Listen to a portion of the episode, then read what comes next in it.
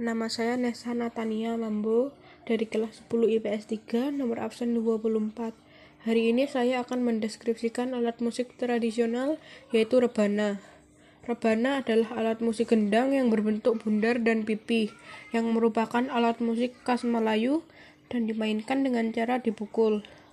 Fungsi rebana adalah mengiringi tarian, menyambut tamu hormatan, dan digunakan dalam hal kesenian.